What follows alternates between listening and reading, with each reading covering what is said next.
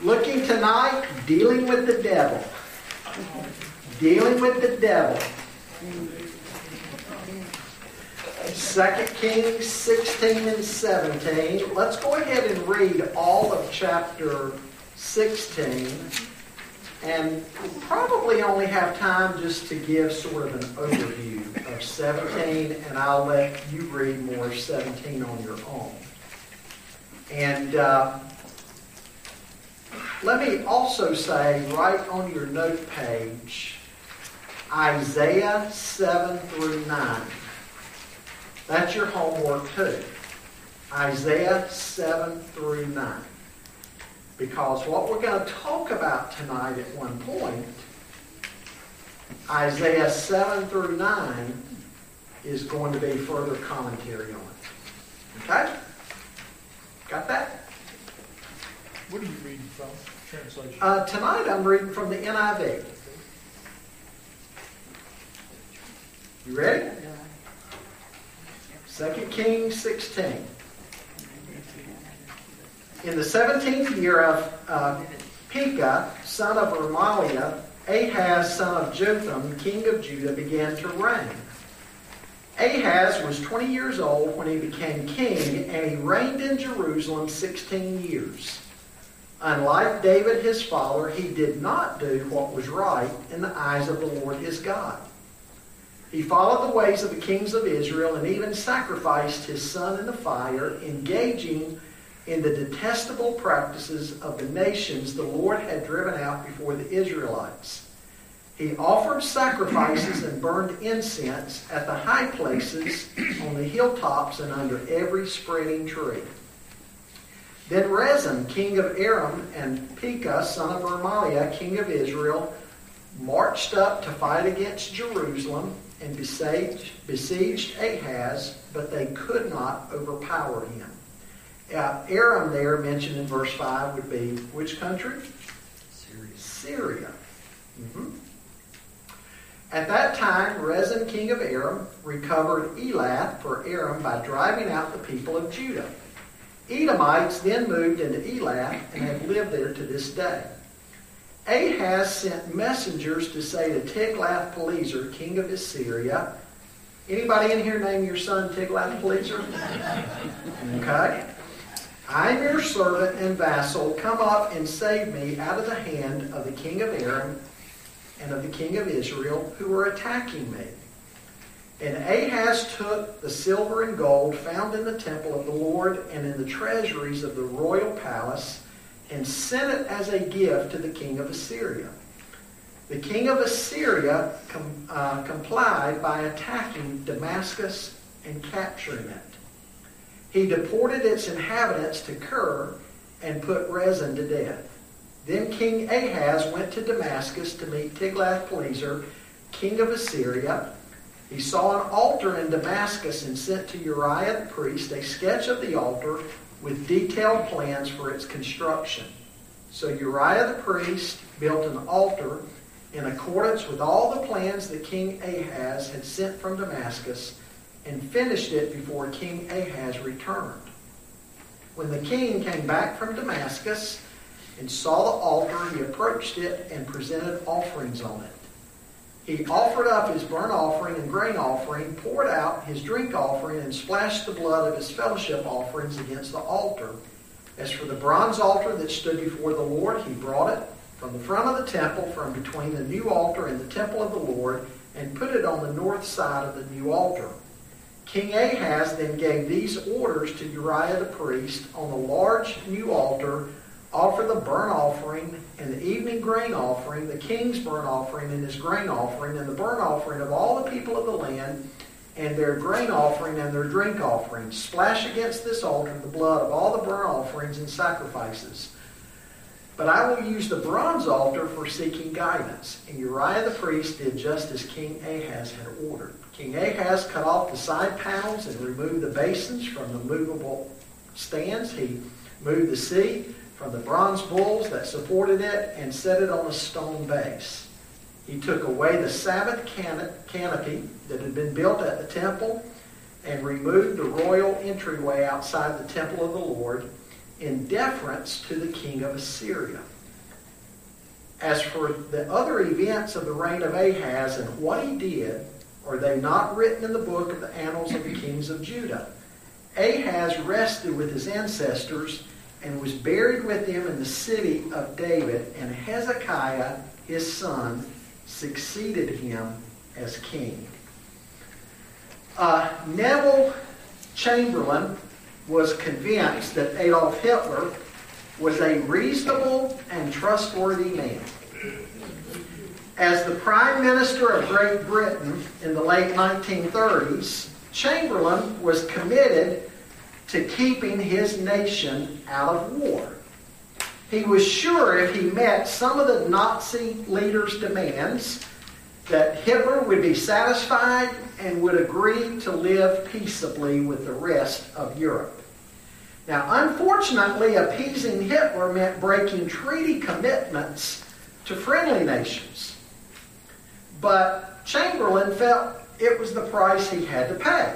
And so on September 29, 1938, Britain, France, Germany, and Italy all signed the Munich Pact. Chamberlain re- returned home, some of you will re- remember, in uh, triumph waving the new treaty and proclaiming that it meant peace in our time, peace with honor. Well, his claim was received with great popular relief and acclaim, but there was one man who was not convinced. His name was Winston Churchill. Churchill observed that an appeaser is one who feeds a crocodile hoping that it will eat him last. He arose in the House of Commons to voice a lonely but prophetic opinion. Britain and France had to choose between war and dishonor. He said they chose dishonor. They will have war. They should know that we have passed a terrible milestone and do not suppose that this is the end. This is only the first sip, the first foretaste of a bitter cup. Who was right? Winston Churchill. Hitler was like a hungry crocodile, in Churchill's words. Compromise with that type of a man is disastrous. When you deal with the devil, all you get is burned. Now, in these chapters that we're turning to tonight, we're going to see that Israel is going to reach the end of the line. It's a major turning point in Old Testament history. Remember what we said at the beginning of this study? You had Israel and Judah together, a united nation. And then after Rehoboam came to power, Solomon's son, the nation divided. Uh, there was the northern kingdom, or Israel, and there was the southern kingdom, or Judah. God would judge first the northern kingdom, Israel. They would reach the end of their line, as we'll see tonight. And they don't factor into Old Testament history anymore. The ten tribes of the northern kingdom are going to fade away, while the two tribes in the south, Judah and Benjamin, are still there because although God will send them into Babylonian exile for 70 years, he'll bring them back because remember, the Messiah is going to come through the line of Judah. So God preserved the southern kingdom. Uh, now, as far as the northern kingdom, Israel, we're going to see that Assyria will invade Israel. Not Syria, but Assyria. Assyria will invade Israel, kill many of them off, scatter others, and resettle other peoples of the world into the land of Israel. And so all of God's people in the north, in the northern kingdom, are going to lose all of their distinctiveness that God intended his people to have. They will end up becoming what is known in Bible history as the Samaritans, the half-breeds that the Jews in the time of Jesus would have nothing to do with. Uh, now, some of them, though, who wanted to remain uh, true to God and true to their heritage, they escaped to the southern kingdom and they intermingled with them. Now, amazingly, and something that's very disappointing too, the king of the southern kingdom, the king of Judah, would only turn right around and follow in the footsteps of his northern neighbors. Now, what we're going to see in chapter 16 is that the king of the southern kingdom tried to feed the crocodile. He tried to feed the crocodile, and he ends up paying a huge price for himself and for his people. And what we're going to see in this tonight is the poison of compromise. The poison of compromise. Again, when you deal with the devil, you get burned. The first thing I want you to notice with me tonight is the cancer of idolatry. The cancer of idolatry in the first four verses of chapter 16 on your study guide there. Immediately, who are we introduced here? We're introduced to a man by the name of Ahaz. Ahaz is the son of Jotham. Now, we saw last week that Jotham was a brief bright spot. He was the son of Uzziah. Uzziah helped Judah enjoy 52 years of prosperity. But remember, Uzziah the king got greedy. And he went into the temple and he was determined he was going to not only be king, but he was going to act as the high priest and he was going to burn incense to God. And when the priest tried to stop him, he refused. And so God struck him with leprosy. And once he was struck with leprosy, he had to be quarantined and from that point on, Uzziah lived in separate quarters while his son Jotham was co-regent with him. Now, Jotham was a pretty good king. The assessment of his reign was largely positive. But now, after Jotham, Ahaz, his son, becomes king, and Ahaz is the worst of them all so far. Now, folks, isn't it amazing how generations of a family can be so different? And we see that in the Bible too, don't we? I think of Eli, the priest Eli, had wicked sons. I think of Samuel, the first judge of Israel, and how righteous he was, a judge and a prophet. But the people wanted a king because they said, Samuel, your sons are not like you. So oftentimes in the Bible, we see a godly father might have wicked sons. We'll see that a wicked father might have godly sons. It, it's just amazing how that happens. Well, Ahaz is absolutely terrible. Not only did he continue the pattern of idolatry that, that we've seen so often in many of these kings, he even accelerated it. Look at what he does here in verse 3. What's he do there that's so appalling? He offers his son as a burnt offering to pagan gods. Now, folks, that's the kind of junk that the Canaanites did.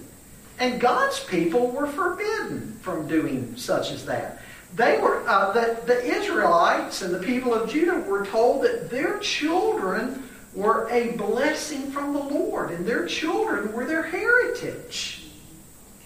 But here's a man taking his blessing from God, his son, and offering his blessing in a fire to a pagan God. I mean, it is absolutely unbelievable the low levels to which Ahaz has sunk. And I think it shows us something of the cancerous nature of sin and idolatry. Sin and idolatry just spreads. It gets worse and worse and worse.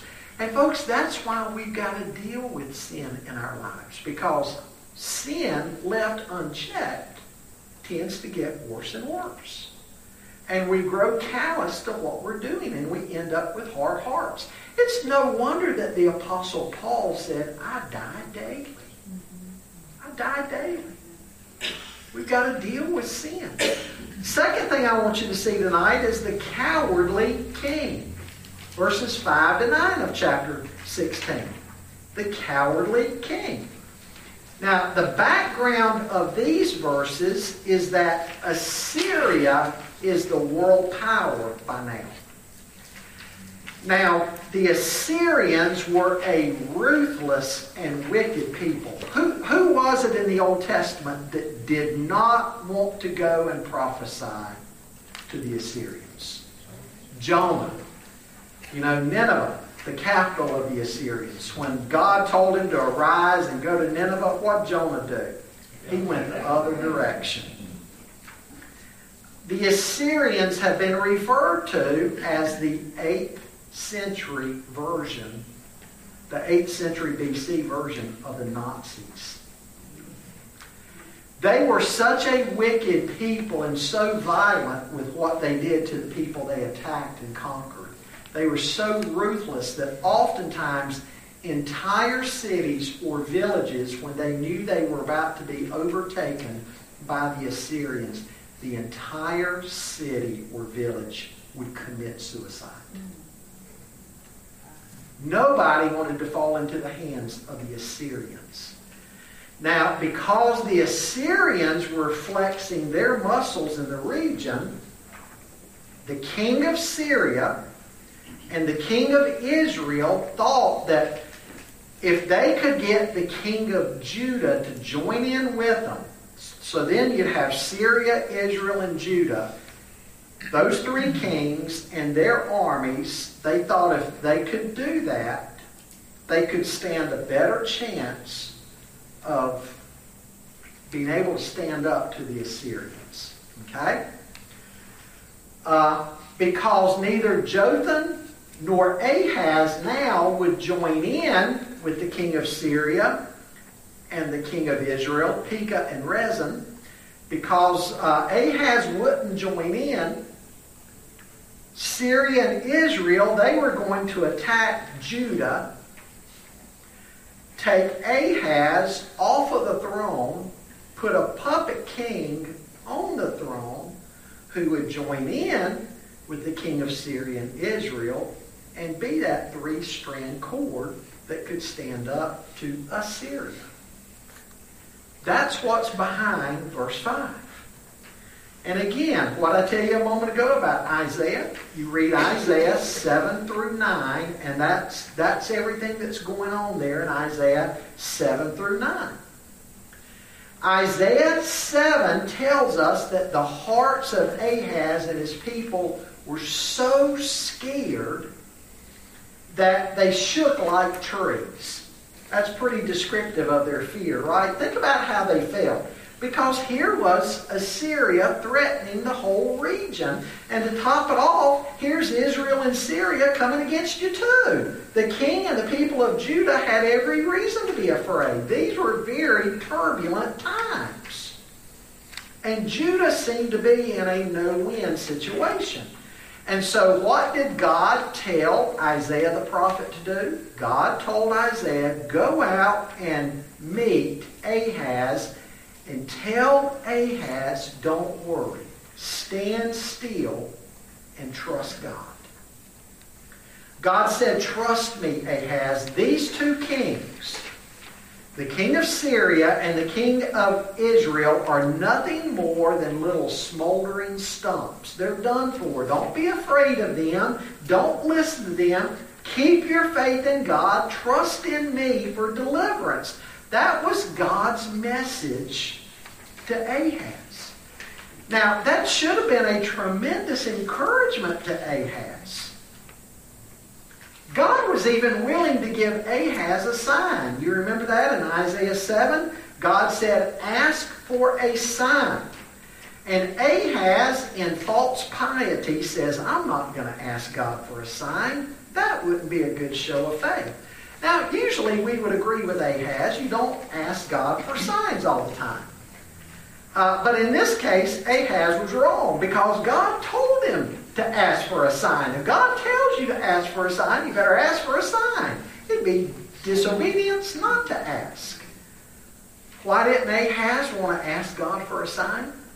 Because Ahaz already had his own plan in his back pocket. Ahaz didn't want God messing up the plan he'd already come up with. And so Ahaz is just hiding behind false piety. I'm not going to ask for a sign. Uh, so what's Ahaz plan to do? What's this plan in Ahaz's back pocket that he's going to do instead of asking God for a sign? Now, believe it or not, what his plans is, of all things, he's going to call the enemy himself. He's going to call Tiglath-Pileser. Get his AT&T card out and dial up Assyria and say, hey, I need to talk to your king. So that's what he does. He calls the Hitler of his day, Tiglath-Pileser, the king of the Assyrians.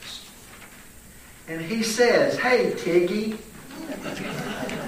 come and save me. The king of Syria and the king of Israel want to go to war with me, knock me off the throne, put a puppet king on the throne who will join in with the two of them and stand up against you. So will you come and help me? What an ignorant thing to do, to call, to call Tiglath-Pileser. I mean, here you have God's protection, God's promise of protection, but he doesn't want God's promise of protection. He's going to roll the dice and go with Tiglath-Pileser instead, and that's exactly what he does. You read on in the book of Isaiah, and Isaiah lambasts Ahaz for this. And then Isaiah promises that Ahaz will not find what he's looking for in the Assyrians and the king of Assyria.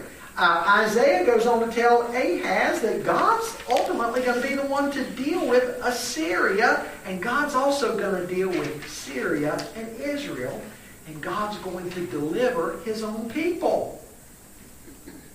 And ultimately, Isaiah gives one of the greatest prophecies in the, in the entire Old Testament that God's going to ultimately deliver his people one day through the Messiah. Isaiah 9 says a virgin, or, or Isaiah 7 rather, says a virgin will be with child, and then in, in uh, Isaiah 9, the government will be upon his shoulders, and you'll call his name Wonderful Counselor, the Mighty God, the Everlasting Father, and the Prince of Peace and of the increase of his government, there will never be an end. Isaiah 7 to 9 is a promise of God's ultimate answer. He's telling Ahaz, Ahaz, you're going to miss out on God's present deliverance. But worse yet, you and your people are also going to miss out on God's ultimate deliverance that will come one day.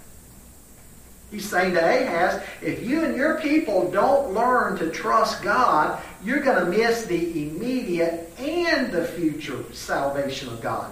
In other words, Ahaz needed to see that what he was about to trust wouldn't save him. And he was in danger of missing out on the only one who really could save him. But folks, isn't this, isn't this kind of the same with us? If we trust anything other than God, not only are we trusting in what will not save us, but we've also been deceived and we're going to miss out on the one who can save us. A failure to trust God's not only disappointing, but it's damning as well. What, again, what do you think Ahaz did? Did he go with God or did he trust Tiglath-Pileser? He trusted Tiglath-Pileser. And in verse 7, he says, Hey, I'm your servant, your son. Verse 9 says he took all the treasures out of the house of God and he sent them as a gift to Tiglath-Pileser. And verse 9 says Tiglath-Pileser came into Syria, killed the king of Syria, took the people captive, And if we were to go back to chapter 15, verse 29, we're told that, that Tiglath-Pileser also took Israel captive as well during this time. So Ahaz has made a terrible choice. Now, what else? What, what does what does Ahaz do now? The third thing I want you to see about him is the puppet on a string. The puppet on a string, verses 10 to 20 of chapter 16. Verse 10 says that he went up to Damascus. Where was Damascus? It was in Syria. He goes up to Damascus to meet with Tiglath-Pileser. He's having to go up there to feed the crocodile. He's having to go up there and, and kiss up to Tiglath-Pileser. Tiglath-Pileser has brought the Assyrians in and, like I say, wiped out the Syrians and the king of Syria. And the king of Judah, Ahaz, goes up to Damascus to meet him there. And uh, feed the crocodile. Notice about this, this altar. We read about this altar. It, it's a Syrian altar, or it could even be an Assyrian altar. Since Syria is now defeated by Assyria, Tiglath-Pileser has probably had the Syrian altars torn down and Assyrian altars erected. And Ahaz sees this. And so, kissing up to Tiggy, he orders the priest in Judah to build an exact replica of this altar. He takes all the sacred things in the temple at Jerusalem. He changes all of those sacred things around. He moves them to secondary places. And he sacrifices and worships at a pagan altar. All of this is to appease the Assyrian king. Not only is he becoming an idolater, he's a coward. And he's now a puppet on Tiglath-Pileser's leash. And, and, and he's this pathetic little figure trying to copy and emulate the king of Assyria. Folks, I, I think it's a powerful testimony to us that if you make deals with the devil, you not only get burned, but you become a slave to the devil. How many people refuse to trust God and then whatever they trust in becomes their new master? And they become a slave to whatever they trust in. And God promises forgiveness. God promises freedom and, and, and life. But often we, re, we reject Him. We turn to other things, and our lives become a testimony of bondage and slavery. Hebrews 3.12 says, Take ye, brethren, that there be in any of you an evil heart of unbelief and departing from the living God. Yeah. I mean, thinking he refers to the lack of belief. Yes. Lack of faith is evil. Yep. Yep. Absolutely. Sure, that's what here. Absolutely, yes.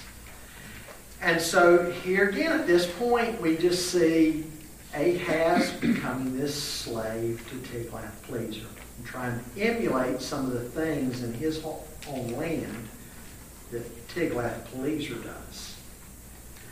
Well, when we get into chapter 17, just to kind of give you an overview of what's going on here. Chapter 17 is a sad summary to the end of Israel. It's a quick summary. The writer is not going to give us all of the gory details. He's really just wanting to show us that Israel got what they deserved. And what God is doing to Israel is, is what God said from the beginning he would do if his people forgot. And so God is just being true to his word. He's being true to the warnings he had given them all the way back at the beginning of his covenant with them. Uh, chapter 15, verse 30 tells us that Hosea killed Pekah, the king of Israel. He was evil also. Tiglath-Pileser is followed in Assyria by a guy named Shalmaneser. Hosea ends up being a vassal to Shalmaneser. You're going to be tested on this in a minute, okay? Hosea tries to make an alliance with Egypt. Shalmaneser finds out about this, puts Hosea in prison. Shalmaneser captures Israel, carries a lot of them away to Assyria. And verse 7 of chapter 17 and following gives the summary of why all of this happened. 7 to 23 pretty well becomes a summary of everything we've been studying in 1st and 2nd Kings. Let, us just begin reading there in verse 7 of chapter 17. All this took place because the Israelites had sinned against the Lord their God who brought them up out of Egypt from under the power of Pharaoh, king of Egypt. They worshipped other gods and followed the practices of the nations the Lord had driven out before them, as well as the practices that the kings of Israel had introduced. The Israelites secretly did things against the Lord their God that were not right. From watchtower to fortified city, they built themselves high places in all their towns. They set up sacred stones and Asherah poles on every high hill and under every spreading tree. At every high place they burned incense as the nations whom the Lord had driven out before them had done. They did wicked things that aroused the Lord's anger. They worshipped idols, though the Lord had said, You shall not do this. The Lord warned Israel and Judah through all his prophets and seers, turn from your evil ways, observe my commands and decrees in accordance with the entire law that I commanded your ancestors to obey and that I delivered to you through my servants the prophets. But they would not listen and were as stiff necked as their ancestors who did not trust in the Lord their God. They rejected his decrees and the covenant he had made with their ancestors and statutes he had warned them to keep. They followed worthless idols and themselves became worthless. They imitated the nations around them, although the Lord had ordered them, do not do as they do. They forsook all the commands of the Lord their God and made for themselves two idols cast in the shape of calves and an Asherah pole. They bowed down to all the starry host and they worshiped Baal. They sacrificed their sons and daughters in the fire. They practiced divination and saw omens and sold themselves to do evil in the eyes of the Lord, arousing his anger. So the Lord was very angry with Israel, removed them from his presence. Only the tribe of Judah was left, and even Judah did not keep the commands of the Lord their God. They followed the practices Israel had introduced. Therefore, the Lord rejected all the people of Israel. He inflicted on them and gave them into the hands of plunderers until he thrust them from his presence. When he tore Israel away from the house of David, they made Jeroboam son of Nebat their king. Jeroboam enticed Israel away from following the Lord and caused them to sin a great sin.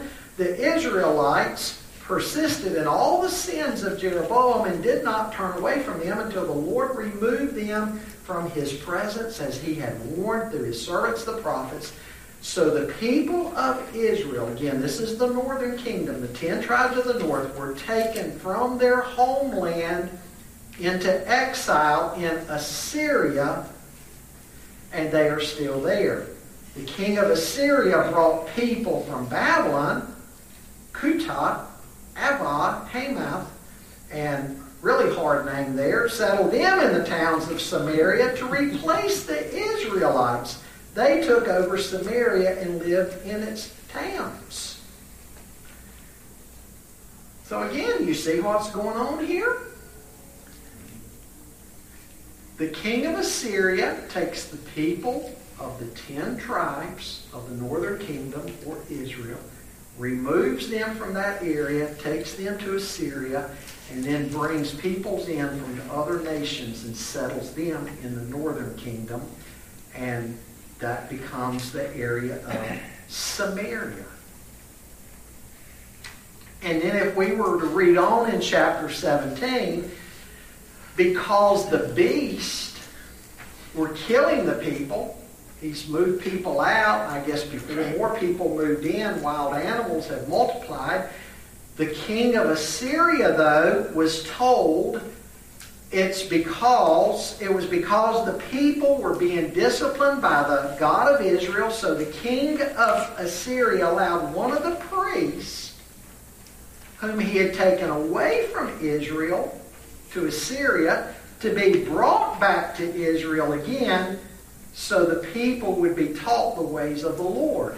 But at the same time, he was teaching them not only the ways of the Lord, but it's believed that this priest was a compromiser too, and he's still allowing them to worship false gods. So, did I lose you in all that? The, the king of Assyria again takes the people of the ten tribes of Israel, takes them away to Assyria. Wild beasts multiply, he moves other people in. And then because somebody convinces him God's discipline, he says, oh, oops, maybe I need to take one of the priests that I've removed from Israel and taken to Assyria, send him back, and maybe he can help the people worship their God a little bit more and things won't be so bad. Beasts won't be killing people. And this priest teaches people the ways of the Lord, but also teaches them kind of the way they're going anyway. So, what happens in the northern kingdom? The northern kingdom is just becoming this pluralistic weaving together of all kinds of religions. A little bit of the worship of Jehovah God or Yahweh, the God of Israel, and a little bit of worship of the gods of the peoples of the nations.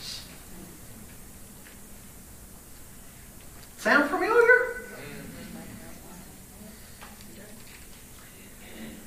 Chapter 17 ends by reminding us that all of this trouble has been brought on the northern kingdom or Israel because they broke covenant with God. They're only receiving the judgment that God had said from the beginning that they would receive.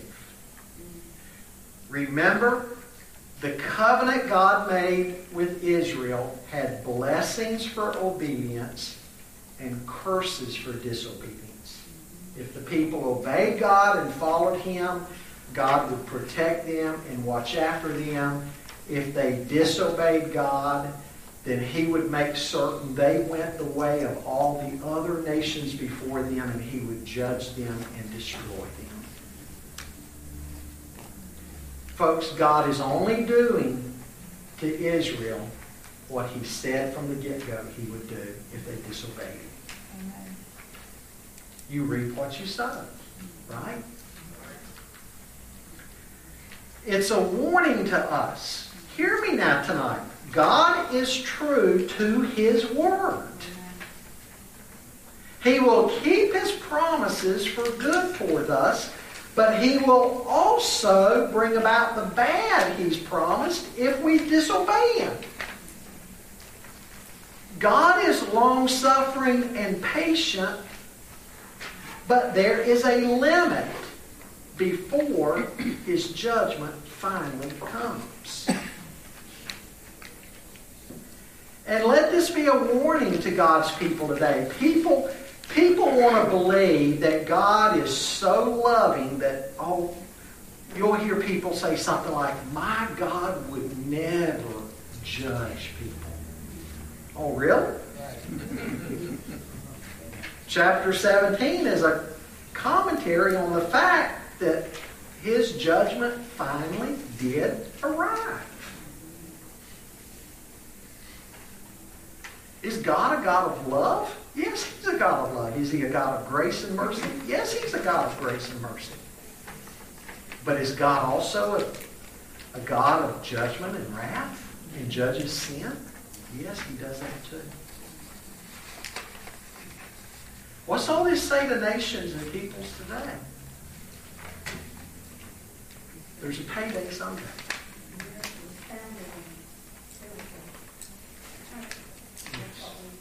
Look what we've done. Yep, sure. There's a payday someday. God said earlier on, remember in like Deuteronomy and Joshua, choose life and live. Obey me and live. But disobey me, and I will I'll deal with you and judge you. There's responsibilities in, in the covenant.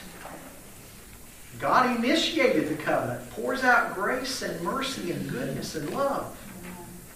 But our responsibility is to trust Him and follow Him and obey Him. And to be a distinct people from the world. Not to be just like the world. Peter reminds us in 1 Peter that we're to be like pilgrims and strangers passing through. We're to be different. People today say, I don't want to stand out. Christians are supposed to be different. We're supposed to be salt and light.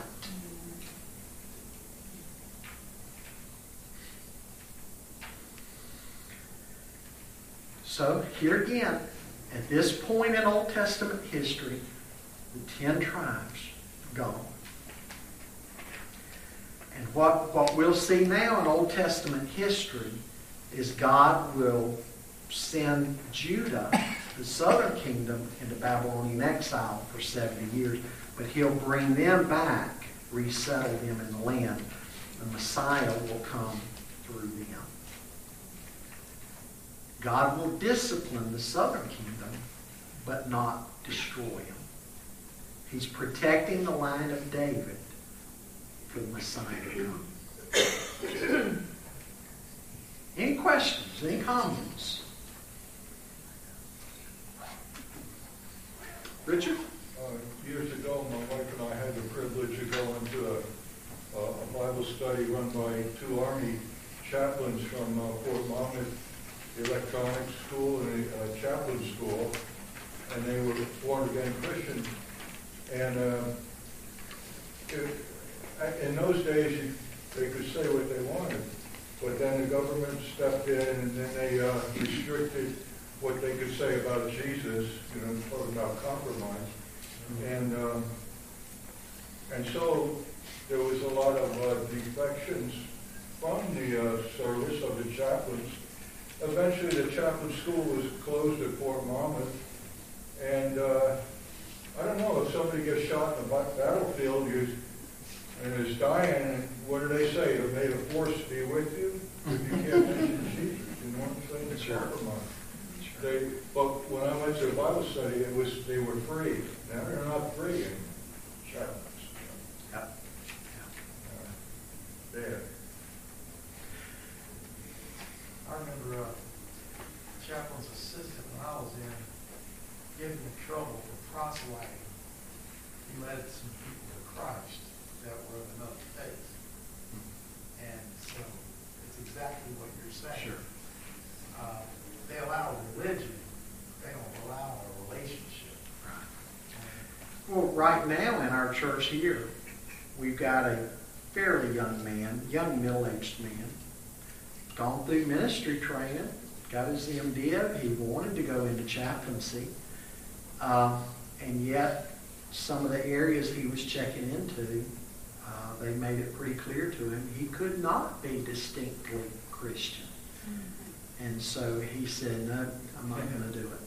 I'm not going to do it. And he is now pastoring one of the smaller churches in our association. And you've seen he and his wife here on Wednesday nights on occasion. Uh, you haven't seen them in a while. They're busy in their own ministry. But uh, anyway, uh, Charles Rogers. Yeah. For this very reason, he was pretty well told as a chaplain some of the avenues he was looking into that he had to be pluralistic. Well, you had only three denominations, I think, whenever I was in.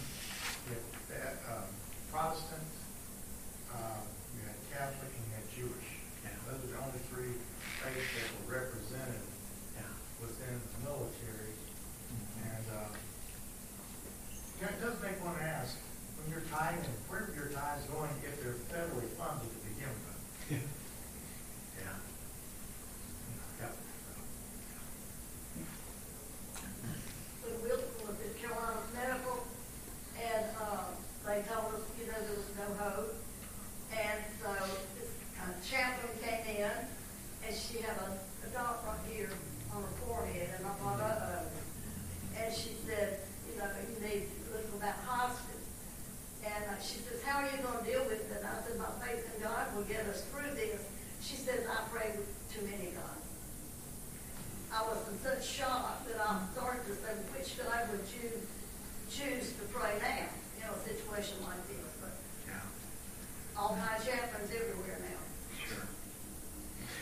And that's a challenge that Christian missionaries face when they go as missionaries to India. Because you say, will you surrender your life to Jesus? Oh, yeah. But what they mean is, I'll add him. I'm happy to add him. One more, one more God to my other gods? Yeah, I'll add another one. And to, and to get them to understand, no, what we mean is forsaking all others. You trust him alone. Rick, Something I've often wondered is, when I was in the military, the same chaplain, whatever you call him, did the four different services. He did the Jewish version, whatever, the Catholic version, the Baptist version, the Methodist. What did he read in religion? Yeah, good question. What was it? Yeah. And unless you think this discussion maybe doesn't relate, it does relate to what it became like in the Northern Kingdom. Just sort of a pluralistic free-for-all. And that's why when you come down to the New Testament, the Jewish people did not even want to go through Samaria. Uh, they would cross the Jordan River, get on the eastern side of the Jordan River, go up to, uh, to the Sea of Galilee, cross westward back over, and go down in Galilee, so they didn't even have to go through Samaria. And what did Jesus say in John 4? I must, I must needs go through Samaria. He didn't avoid it. Mm-hmm. He went there, and the woman there, yeah, the woman at the well there, and then she went into town and told the townspeople, the Samaritans, I found a man that's told me everything I've ever done. Could this be him? And they came out and they told her, now we not only believe because of your word, but we've seen for ourselves. Mm-hmm. Yeah. The, Samar- the Samaritans, though, they were despised by the Jews because the Jew, the Orthodox Jews looked at them as pluralistic compromisers that had just kind of woven everything together.